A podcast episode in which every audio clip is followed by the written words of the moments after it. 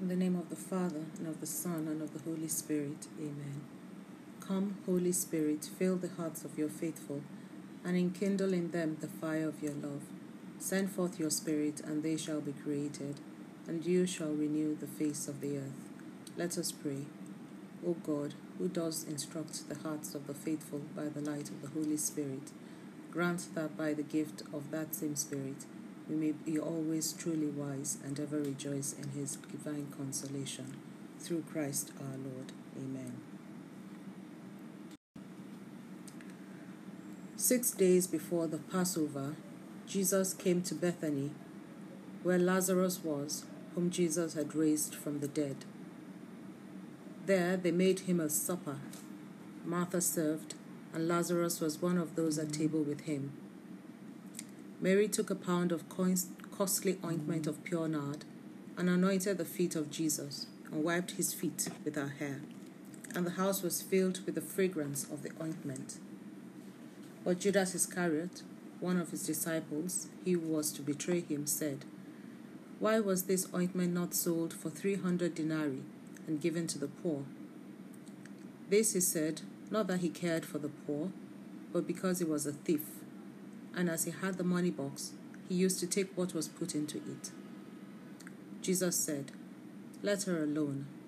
Let her keep it for the day of my burial.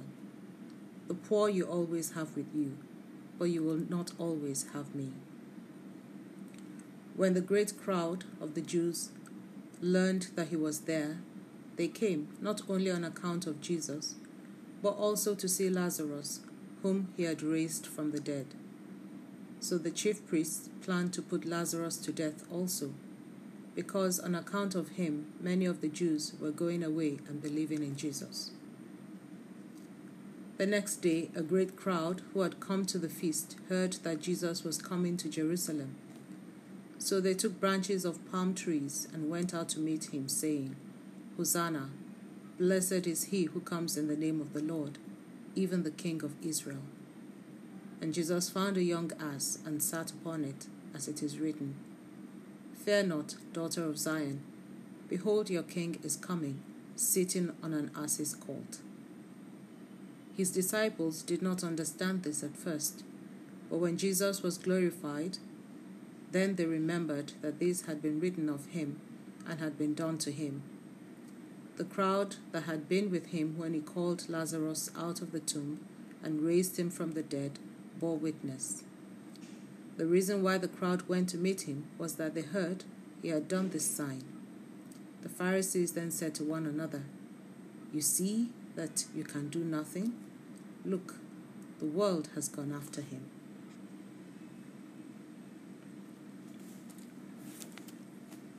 Chapter 14 of the book Paths to God, written by Bishop Javier Echevarria the Christian meaning of time.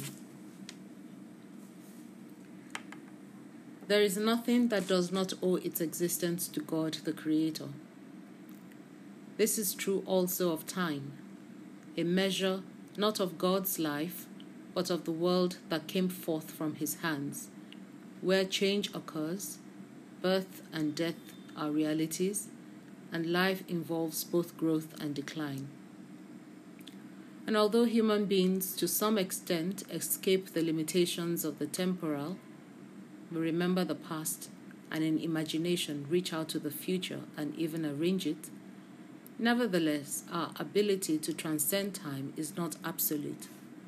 On the contrary, we are subject to time and to change and aging. Only God, in His infinite perfection, is beyond all measurement by time.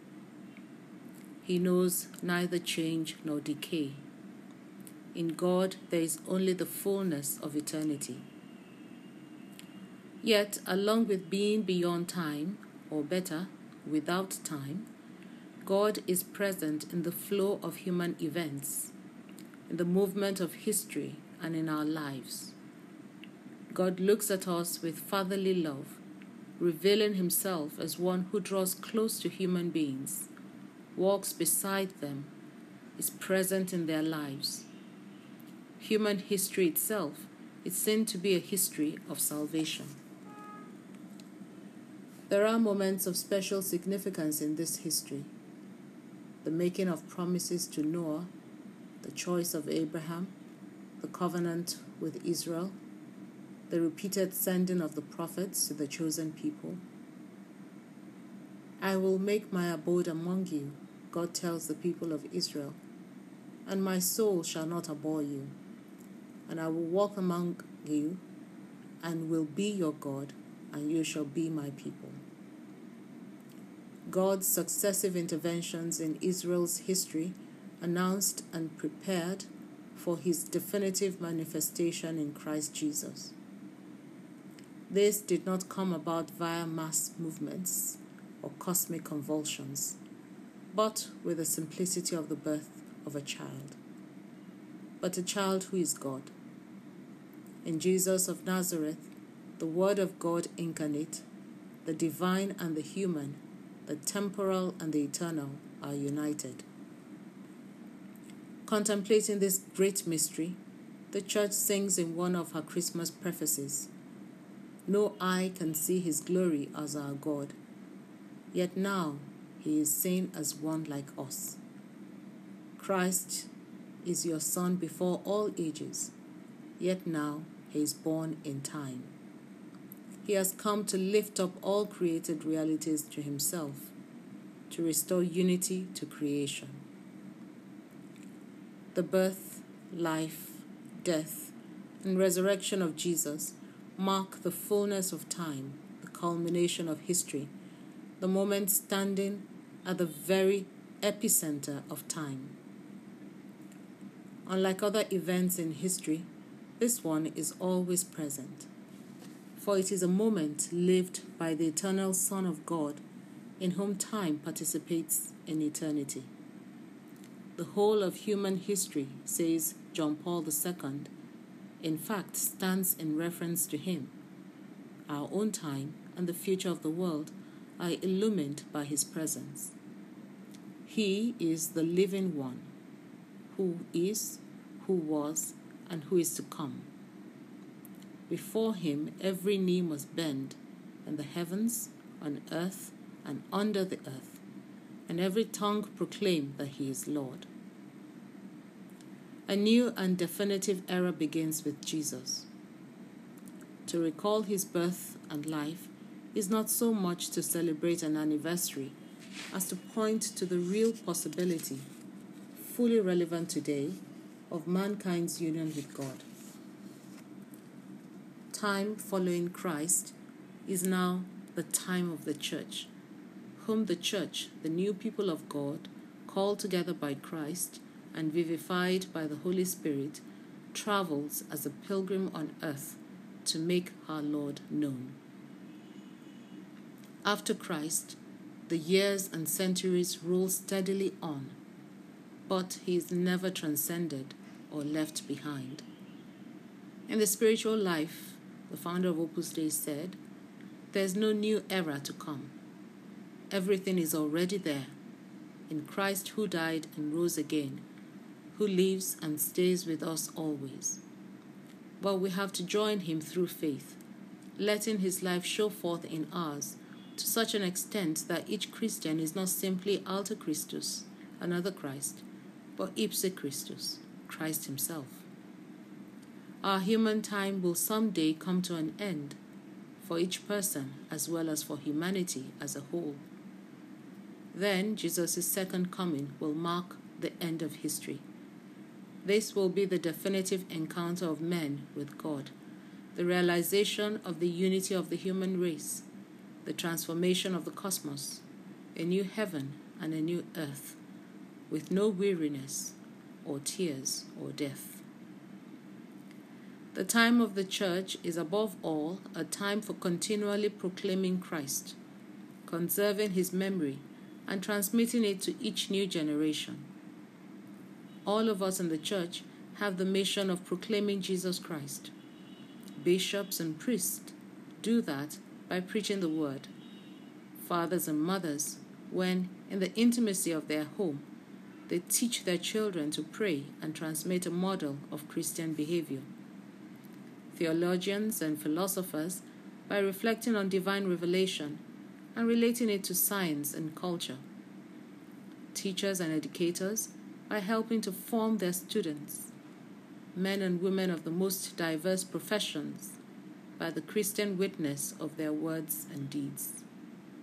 Christ is urging us, said St. Josemaria. Each one of us has to be not only an apostle, but an apostle of apostles, bringing others along so that they in turn will encourage others to make Jesus Christ known to everyone. He also explained how this was to be done. And quoting him, I say, Naturally, simply, living as you live in the middle of the world, devoted to your professional work and to the care of your family, sharing the noble interests of men, respecting the rightful freedom of every man. If we act in this way, we give those around us the example of a simple and normal life which is consistent, even though it has all the limitations and defects which are part and parcel of the human condition. And when they see that we live the same life as they do, they will ask us, Why are you so happy? How do you manage to overcome selfishness and comfort seeking? Who has taught you to understand others, to live well, and to spend yourself in the service of others? Then we must disclose to them the divine secret of Christian existence. We must speak to them about God, Christ, the Holy Spirit, Mary. The time of the church stretching from Christ's ascension into heaven to his glorious return at the, re- at the end of history is also the time of faith and of hope. We welcome the good news and wait with loving eagerness for our definitive meeting with our God. And it is a time of regeneration, of human and divine rebirth.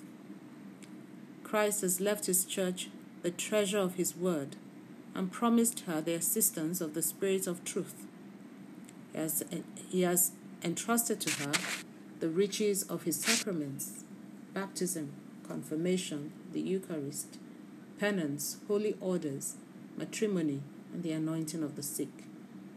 Footsteps of the incarnation of the Word, as St. Josemaria liked to call them.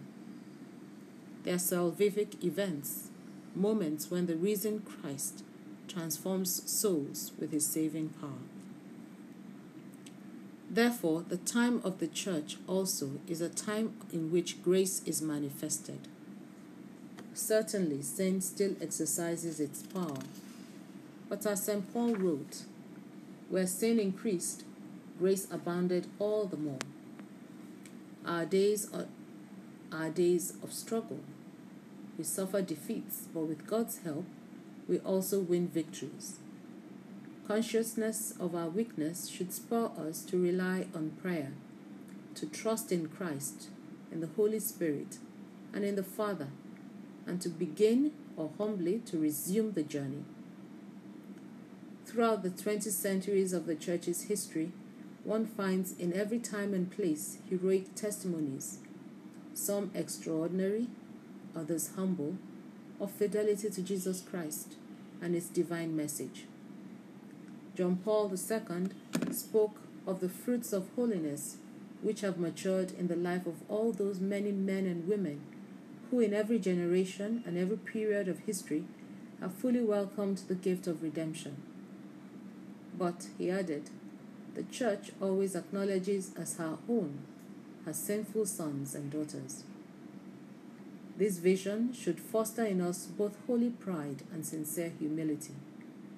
The time granted to us is a treasure, an opportunity to carry out the mission given us by God. One's earthly path brings with it exceptional moments, usually few in number, and the common concerns of each day. There is a temptation to divide these moments into good and bad, the ones that suit us and those we find unpleasant or mundane. But St. Josemaria insisted there are no bad or inopportune days. All days are good for serving God. Days become bad only when men spoil them with their lack of faith, their laziness, and their indolence, which turns them away from working with God and for God. Time is a treasure that melts away. It escapes from us, slipping through our fingers like water through the mountain rocks. Tomorrow will soon be another yesterday. Our lives are so very short. Yesterday has gone and today is passing by. But what a great deal can be done for the love of God in this short space of time. Our time in this life can and should be immersed in the very life of God. God became man to share human temporality and raise it to eternity. And this should make us eager to enter upon each day with new love and dedication. Redeem time, spend it facing God in the service of others. So, whether you eat or drink, or whatever you do, do all to the glory of God. We give you thanks, Almighty God, for this and all your benefits, who lives and reigns forever and ever. Amen.